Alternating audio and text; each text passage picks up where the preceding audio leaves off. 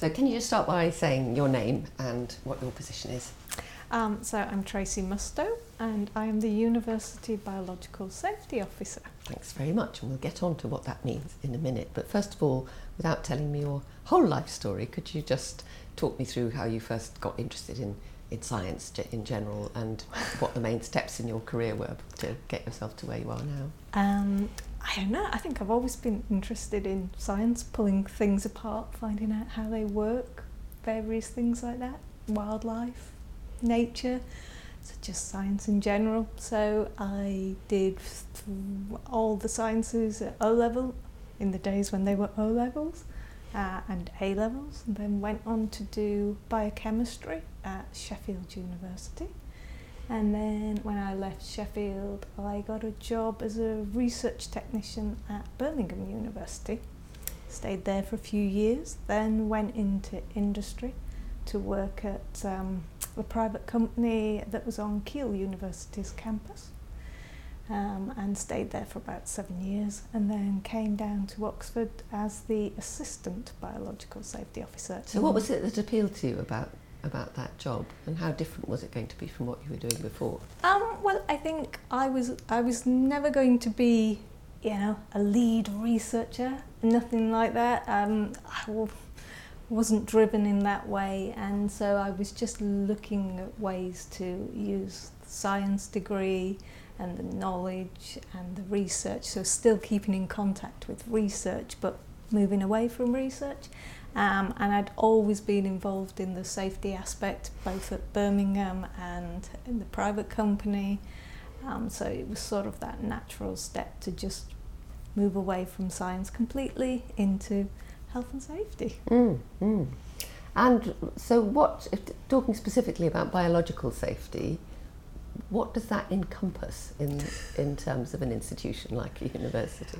Oh gosh, the institution that is this university, it's massive, it's all encompassing. Um, so, because it covers um, wild type organisms, it covers genetic modification of organisms, it, we've got specified animal pathogens, we've got um, things that are of interest to terrorism. Uh, so any the list goes on and on. Disposal of it.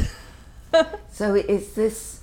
Are you only dealing with organisms that researchers have chosen to deal with, or are you also dealing with organisms that happen to come onto the estate some way or another? no, I, no. I, I, deal purely with the research side of things. Right. So things like Legionella, for example, that yeah. you find in the water systems, that's not covered by my remit. That's that's somebody else's remit. Right. Um, so, right. Yeah. And um, what does a normal day look like? I mean, not, let's not before we get to COVID. before yet, COVID. Yes, before COVID. um, normal day is generally um, I review a lot of risk assessments. Um, I answer a lot of emails about people asking questions, querying what they need to do, um, providing advice, guidance.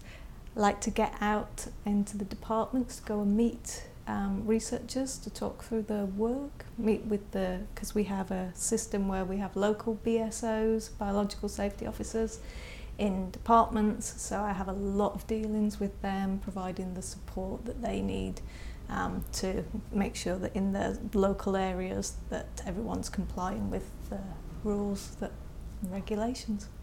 So it's it's a very mixed bag of what I do from a day-to-day basis. Mm.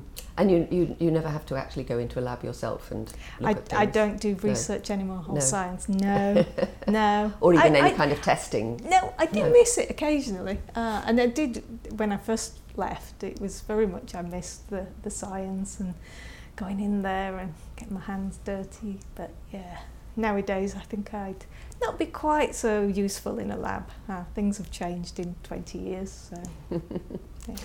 And now, again, still before we get to COVID, but it'll become relevant as well.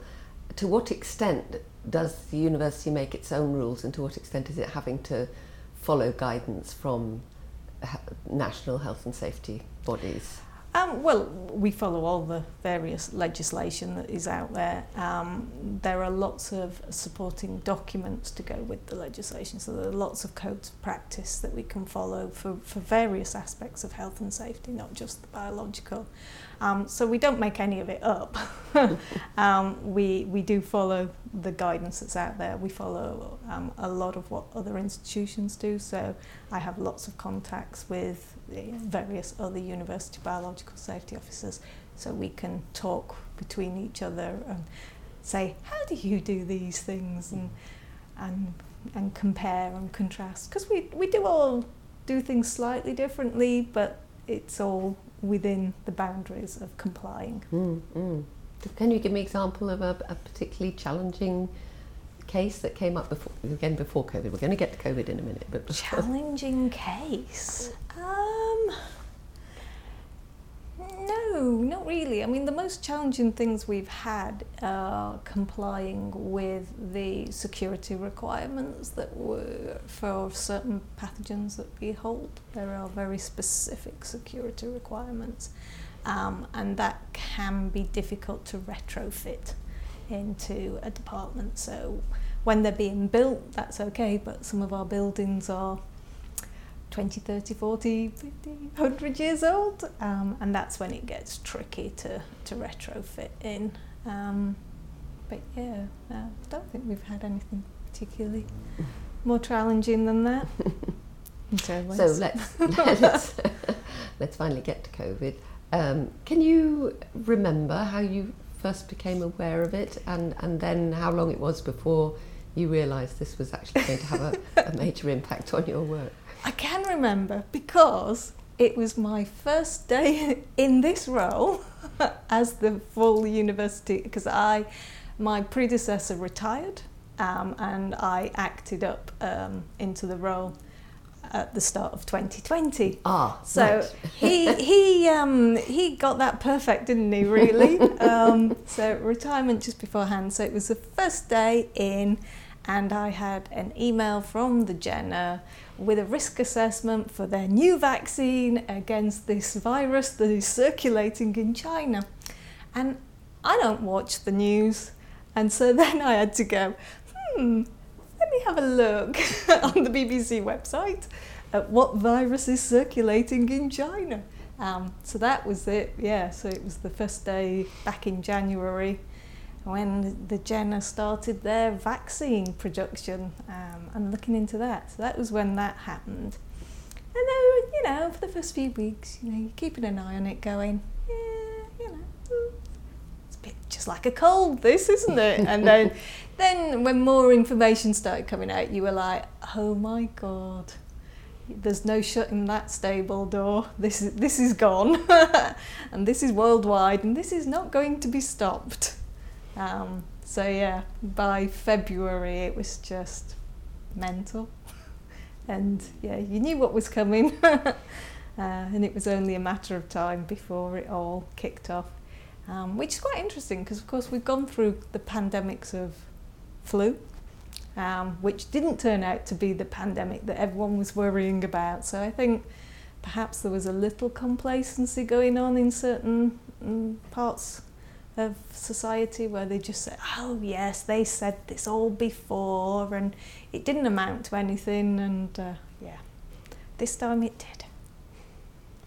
So it was a matter of, first it was the Jenner, but it was then very quick across the, medical sciences. Yeah, very quickly it went from just the Jenner who were in their usual way, yeah, as they do, they, they produce these um, vaccines against lots of different pathogens, all using the same sort of system. It's just. The, sorry, this is. I'm just trying to get clear exactly what your, where your role is. So, were you trying to make sure that the researchers themselves were safe? Is that? So that's how it starts. Yes. Yes. So.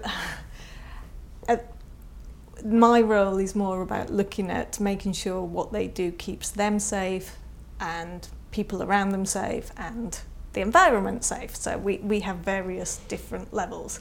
Um, so it, it was very much more looking at that. So you, you look at what they're producing within the vaccine and again, like I say, the, the, they've used the backbone of the vaccine for so many other trials. Mm. So there, there was a lot of evidence on that. It was just the change of the, the antigen um, for COVID rather than for all the other ones they've looked at. Um, so it's quite easy to assess their risk assessments and, and you go forward and then of course there are different stages of the process. Um, I don't um, get involved so much in the they're going to stick it in people as the vaccine side of things. But I do get involved in that because I also sit on the Trust GM committee. Um, so all our clinical trials go through the University Hospital Trust. Um, and I sit on their committee as well. So right. I do see it um, and I get to see what all the clinicians have to say about things as well. So it's quite interesting seeing that side Mm. of things. Mm, mm, mm. So, so, so yes, so it went from the Jenner, and then as we spiraled, there were the, there are other people looking at um, producing vaccines as well, different types of vaccines, using the different methods, different ways of doing it. Um, and then I started to get the queries about the samples from patients and how they're going to handle the samples.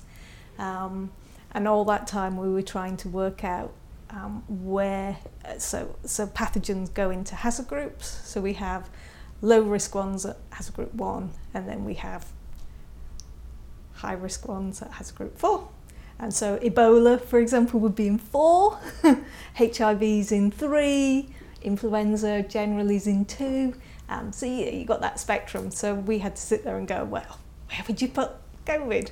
Um, unfortunately, because we've had SARS and MERS beforehand, we followed what SARS and MERS was, um, and the HSE also then started producing the guidance to say um, that it was a hazard group three organism, and that's that. Once that came out, that was where we knew we were going down the right lines. Um, so to handle uh, samples with hazard group three organism in them, you need a containment level three lab, um, and we're fortunate we have quite a few containment level three labs. Um, so we were working with the um, medics on how we're going to handle the samples um, until the guidance came out from PHE as it was at the time. It's been renamed to Public Health England then. Yes, sorry, Public Health England. Yes. yes. Um, and they produced a set of guidance on how to handle samples as well. So once that comes out, then you follow the guidance there, Mm, and mm. it's quite helpful. So I've interviewed both William James and Becky Moore, Oh yes. but they both specifically mentioned how very helpful you've been. well, so what, what, what, what? so they, they are one of the people who've got a containment level three lab. yes. So what needed sorting out in order to So- use it for COVID? So William, bless him, I like William. Um, he was the first of the researchers to come forward and say, we want to work with the actual virus. Um, so we we sort of there, there was very, very lots of steps. So we started off with getting permissions from the HSE because we have to contact the health and safety executive um, and do notifications to handle um, pathogens of um, containment level three and has group three and above. Um, so we had to already notify the samples um, from the COVID patients. And so we originally started off with that at um, CCVTM, um, so which is Centre for Clinical Vaccinology, and Vaccinology tropical medicine. and Tropical Medicine. Thank you. Uh, I get there in the end when I start adding them up. Um, so we originally got, they've got a CL3, so we originally started with them being able to handle the samples from patients. Then once we got that permission, we worked on getting the permissions for uh, the other locations that we then did. And then we'd literally just done that when William went, right, I want to work with the virus. Um, so Because the samples, although they might be infected, uh, you explained this to me, they might not necessarily have whole virus in, they might just have bits of virus in. Yeah, so so at the time, and again, there's hindsight and there's what was going on at the time. At the time, we didn't know that. Um, so what we we were having to say was, well, until we know for sure, we have to say that it's a CL3. that's it.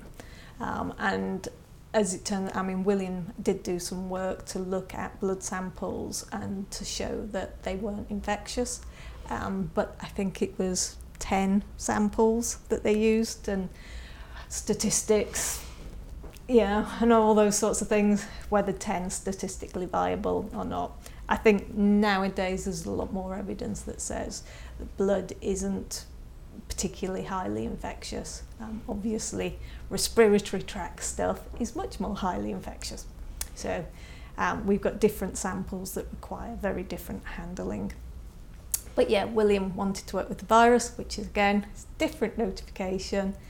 Um, and also um, for William, most of the work in his CL3 has been blood-borne pathogens, so it's the HIVs um, and Bs and things like that. So it was very much a, well, you're going from a blood-borne pathogen to a pathogen that's aerosol-borne. And they are very different. Um, so while you say they're both CL3, um, the route of exposure is very different. And so we had to go through all their paperwork, um, rewrite their code of practice, um, work on their um, how they handle the samples exactly. Um, and so we we were very fortunate that health and safety executive was prepared to run a short online training course for people. So we managed to get I think it was about 15 people trained um, just in all the way you would handle these samples. Um, so that was quite useful. And we also um, we're very lucky in that we have a TB group, which is an aerosolized pathogen, be it bacteria rather than virus. Um, and they were very kind and started doing some hands-on training on how they handled their TB. And so we were trained people to work as if they were working with TB. So I think that was really useful.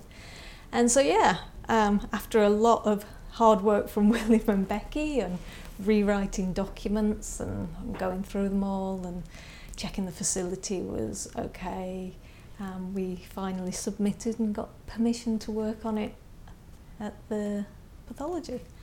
Um, and sounds quite short when you think of it that, but it wasn't. it was an awful lot of paperwork mm, mm. Um, that really needed to be written.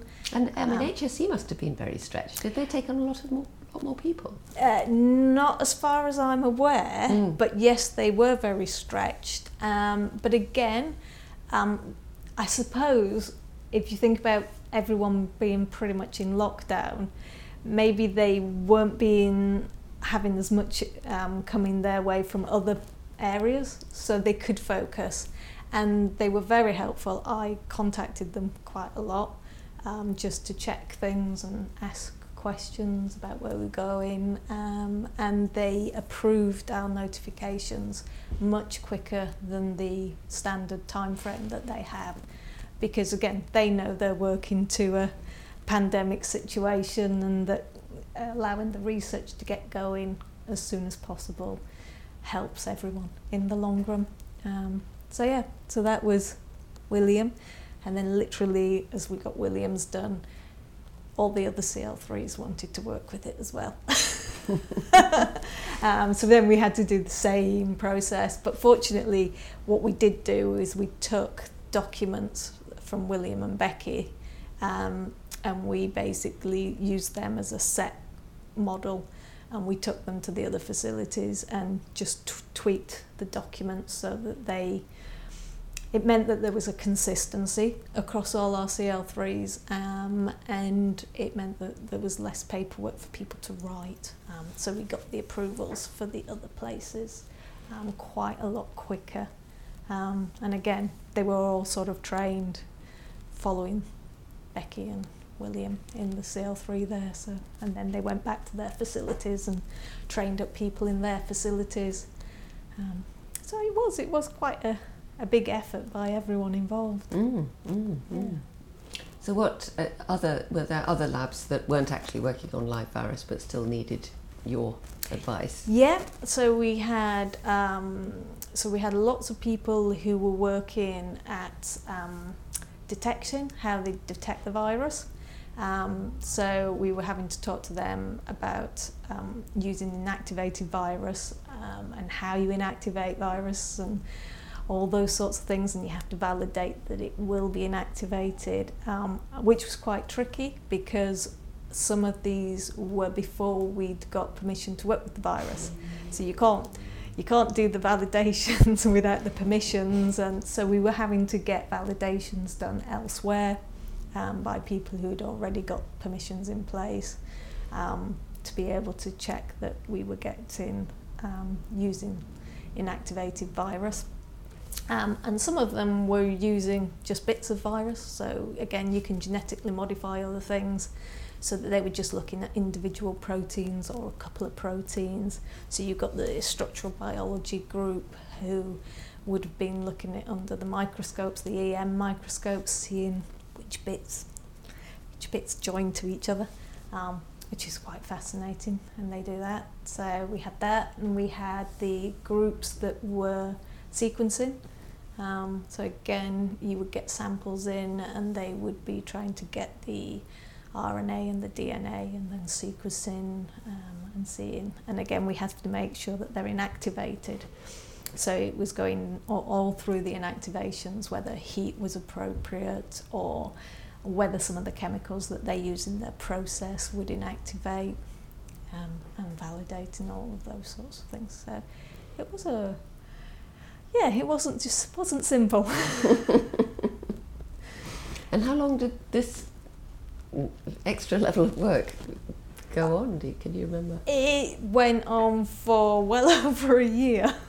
Um, because yeah, well, well, you think about oh yeah, well we got the, the original permissions for certain things, um, but then they would still be coming back saying right, well we want to do another process. Um, can you check the paperwork? Have we thought of everything? And so I, I've been going through more and more documents um, than I can ever remember, um, just to you know to guide them and sort of say, well, yes, have you thought about this? Can you do that? Um, you need to do various things. Um, so it went on and on, uh, and then then we had the challenge trial, um, which is another one that that really did take an awful lot of work with talking with the HSE. Tell me about the challenge trial. I don't know if I'm allowed to tell you about the challenge oh. trial. um, yes, I think. Well, the fact that it happened is public knowledge. I think. I think the fact that it happened is public knowledge. So, um, so yes, um, when uh, they approached about deliberately infecting people to see what their immune responses were. Um, and I think Imperial were doing a similar study on vaccinated people and challenging them with the virus. And I just basically sat there and went, why? um, but yes, obviously, deliberately infecting someone is completely the opposite of what we would normally do. Um, and so that was very much a, a long discussion with the health and safety executive, and then we had to talk to the advisory committee for dangerous pathogens, who are a very knowledgeable committee made up of medics and all sorts of high ranking people um, who are much more knowledgeable about these things about how exactly what what control measures because what what you've got there is you need to protect the staff um, from exposure but but you're deliberately exposing a person and and how you go about doing those two things but it's not unprecedented is it because there've been challenge trials oh, in yes. malaria for example yes before. so yeah. we, we we've done malaria challenge trials we've done salmonella challenge trials and all around the world. They've done lots of different challenge trials. So, no, it's not something unusual, but um, I guess to, to use something that nobody really had, because this was still only six months after lockdown. So, still a lot of unknowns. There's still a the lot of unknowns about it, um, and uh, yeah, and how you would um, the participant Um, but equally, you've got that whole argument of but that person over there is walking up and down the streets got it, but we've got to handle that person who we've deliberately infected in a different way. Um, so it, there, there was quite a lot of to and fro before we got permissions for that one to go ahead. Um, so yeah, and it, it, that really was quite interesting because that was so far out of my knowledge scope. Um, like I say, because it's counter to what I would normally be telling people. Um, so yeah, it's uh, it was interesting and difficult. Mm. But the people doing the trial are lovely. So mm. yeah, it's, al- it's always helpful when it feels more like a you know a team effort than just somebody saying it will be done. mm, yes, that was a question I was go- actually I meant to ask that earlier, but it comes in perfectly well here. Uh, how going to say how cooperative that. I mean, uh, do uh, do you find that in general people are, are, sympathetic to your brief, and you know you have to do what you have to do, which might feel restrictive to them? I think on a whole, yes, because I think most people um, that we deal with understand we're not there to stop it. We're there to facilitate it. It's just we have to facilitate it in a certain manner um, and we have to make sure that we comply with the law. Um, and usually it's more time delays, um, which is always a bit upsetting to a researcher, is when you start saying, well, you know, we need all this paperwork in place and then we need it approved by your local safety committees and then it needs to go to the HSC and they might have questions and, they, and it goes on and on and on before they can finally get to do it. Um, and obviously, in situations like this, um, I think there, w- there was a push to get things done, but I think they were they were also very much aware that there were so many unknowns, and that we were all just trying to make sure that they don't want their staff infected either. So yeah, making sure everything was done in the correct manner. Yeah, I think nearly all of them were on board, so which is really nice and helpful because I didn't I didn't need the fight as well as as the pandemic going on. No, um, no. So. You, didn't, you, didn't, want to be seen like a, a kind of officious no. bureaucrat. no, um, but yeah, so it is sometimes challenging um, because sometimes they they don't see the reasons why.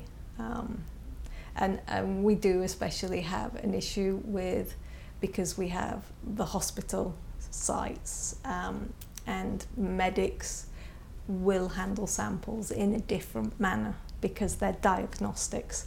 So you may handle something um, in a way because you don't know it's infected, it's highly likely, but the diagnostic tests are to tell you whether it is or it isn't. Whereas we tend to have things that we know are, and therefore they're not diagnostic samples because we're not testing them to give a diagnosis. We've got these samples because they are infected and we want to mess around with them and do research. So and you must have people who are both in both. clinical and research positions, yes. and they know that they can get something done quickly as a clinician, which yes. takes a long time as a researcher. Yes, I see. Yes, I can see that. So that that's where the the challenges usually lie, um, and yeah, occasionally I did get the, oh well, yeah. Liverpool are not doing it that way. uh, and usually they got the response of, well, I know they're BSO and I know that they are doing it in this way. So uh, you're not telling the truth. Um, so, yeah, mm. just a few of those sorts of challenges, but mostly people were very much on board and supportive. Yes. And I mean, I think I've heard other people give me an answer to this question. Are you aware of anybody becoming infected as a result of what was going on in a research lab? No, mm. not at all. Um, not even through being in a lab with someone who later tested positive from an outside source. Um, we've had none that I'm aware of, no transmissions. We've had no incidents or accidents either yeah, within the CL3. I mean, the level of training, the level of um, you know the the limited people in the labs. Um, so that that was one of the other issues we had. We had more work that could possibly be done, um, and especially when we had some of the um, social distancing requirements. Um, but um, containment level three labs tend to have very high rates of air turnover, um, purely because of pathogens. Um, so they have high air turnover and yeah, everything's done in containment. So we had no, none that I'm aware of anyway. Nobody told me. So. And how far does your work overlap with people who were generally putting in safety provisions across the university for people just to prevent them transmitting or catching the virus? Um, so I, because the safety office as a whole has been involved in that, so I would be involved in the general conversations. So at the start, uh, when we were talking about mask wearing and gloves and disinfectants and things like that, um, I was having quite a bit of an input just from a general biological point of view. Um, but then that all went through the head of safety, through the various higher committees, the silver and the bronze and, and all those sorts of things. So they were, um, yeah, they were helping formulate those sorts of plans. Um, so yeah, it, it, it was there, but it was more, my, my remit was more the research mm. side of things. Mm. Um, but you, within the safety office, are you the person with the most biological expertise?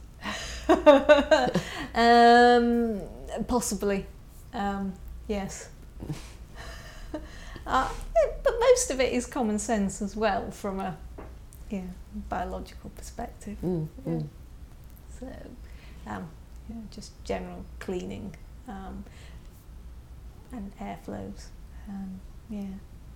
So, but yeah, I think a lot of the safety office had an involvement in that, and, and including um, the safety officers who are out and about in the departments as well. So we have divisional safety officers um, were who were very knowledgeable, very helpful, very invaluable in what we did, and then the, the, the departmental safety officers as well. Um, and so it was sort of a community effort mm. um, of all the safety officers um, coming together to make comments on what needed to be implemented. But then equally, you know, we were following what government said mm, as well. Mm. So, and that collaboration across the, the team, would you say that was closer with this than it, it is normally? I mean, you must you must have to liaise with those people all the time anyway. I, yeah, we do liaise with those people all the time, and and have done. But um, I think we were also asking for their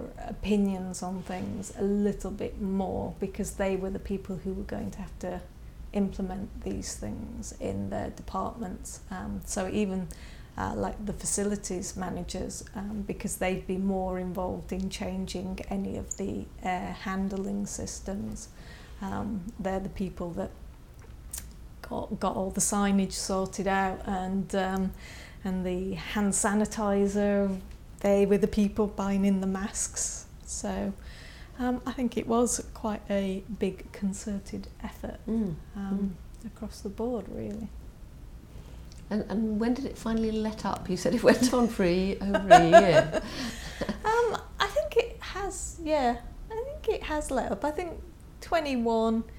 I think the problem was there was that whole overlap of we were still dealing with quite a lot of COVID stuff but the non-COVID research was starting back up again. And of course, they'd had three months of not being able to do their research, so it was more imperative that they got on with their work. So, and I was dealing with both sides of things then. So it, it was very busy, very, very, very busy through all of 2021 as well, mm. while we were doing the paperwork for all the other stuff that had not been done during COVID. Mm, mm. So, yeah. And I mean, do you think all the work you did on COVID has kind of set you up for if this kind of thing ever happens again, or has it changed your approach to other um, biological safety issues?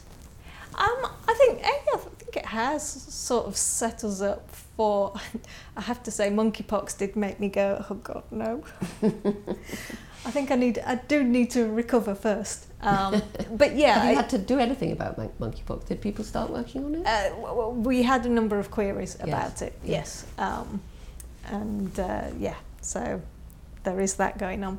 Um, but uh, where I was going with that. Sorry. Um, yeah, uh, so I think, yes, um, I, I do know now, sort of, because I was new to the role, Mm, mm. um, it was it was a baptism of fire, and and definitely if there was another one, then we have got some level of system now where you go ah, right, so we need to do this and we need to do that, and, and we could be uh, slightly more proactive with contacting the researchers and, and trying to get again that consistent approach across the divisions and, and the departments and spreading that information out. So I think that would, that is a good thing.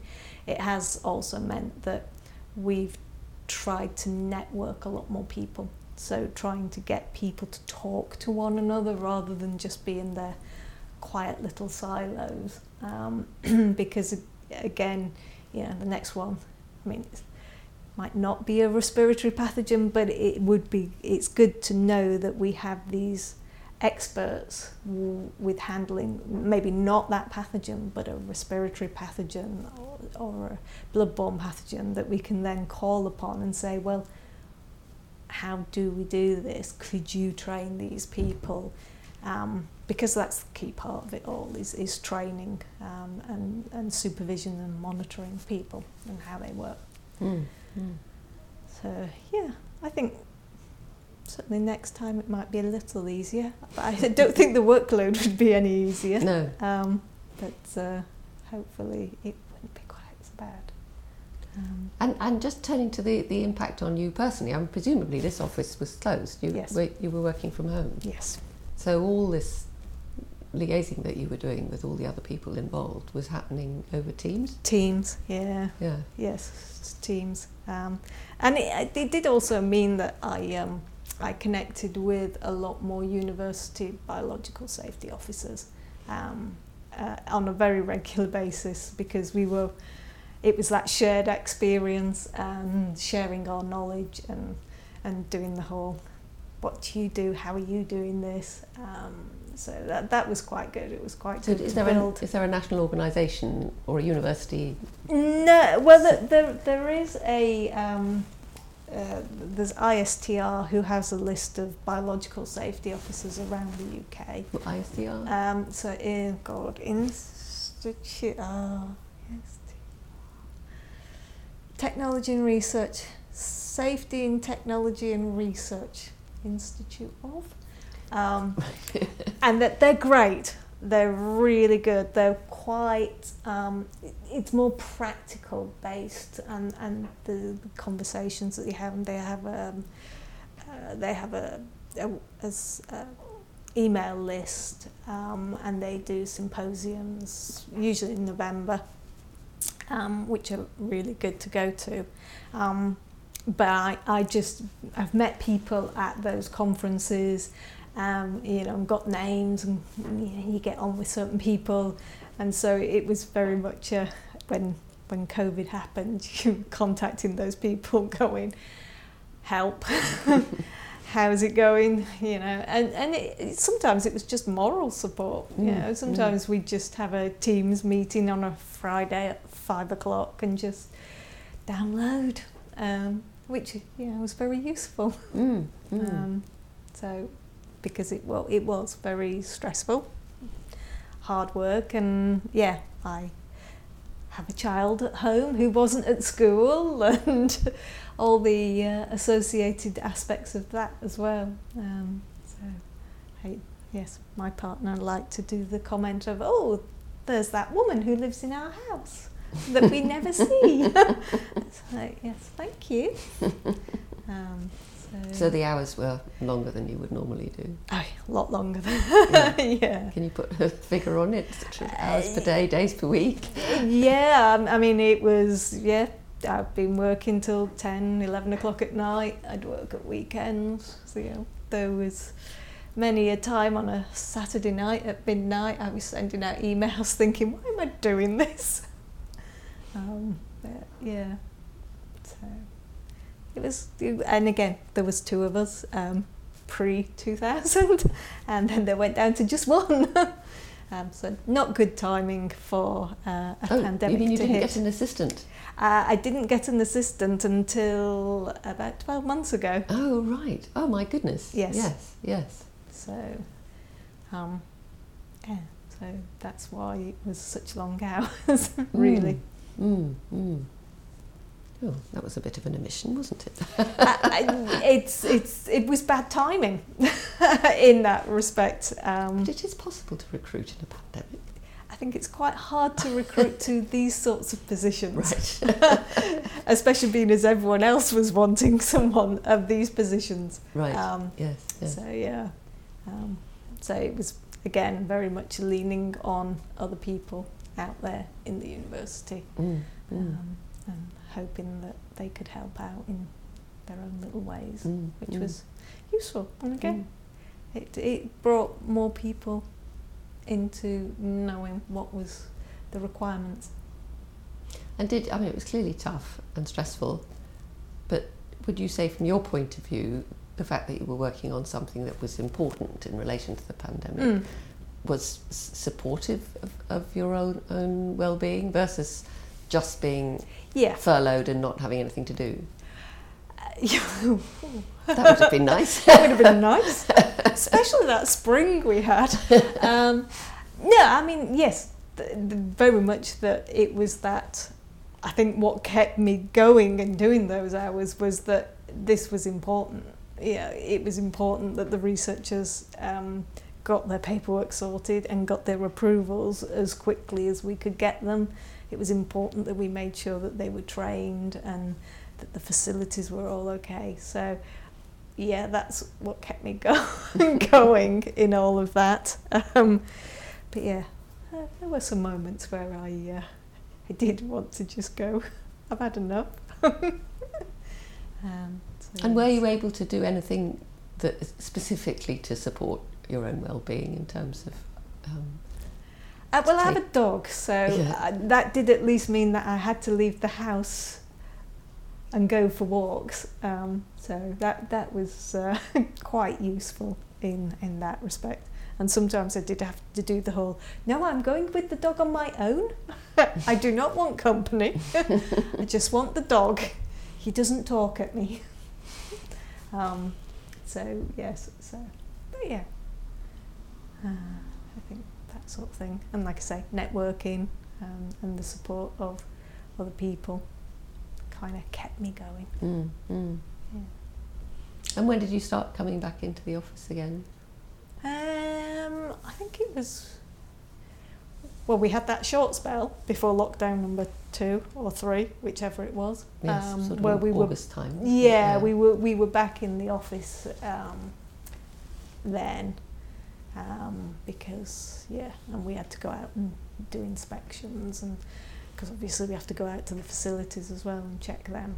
Mm. Um, so yeah, I mean, that I suppose that's a question. I mean, normally, would you, if somebody was setting up something new, would you you would inspect it in person, yeah, and you weren't able to do that during the lockdown? not really no.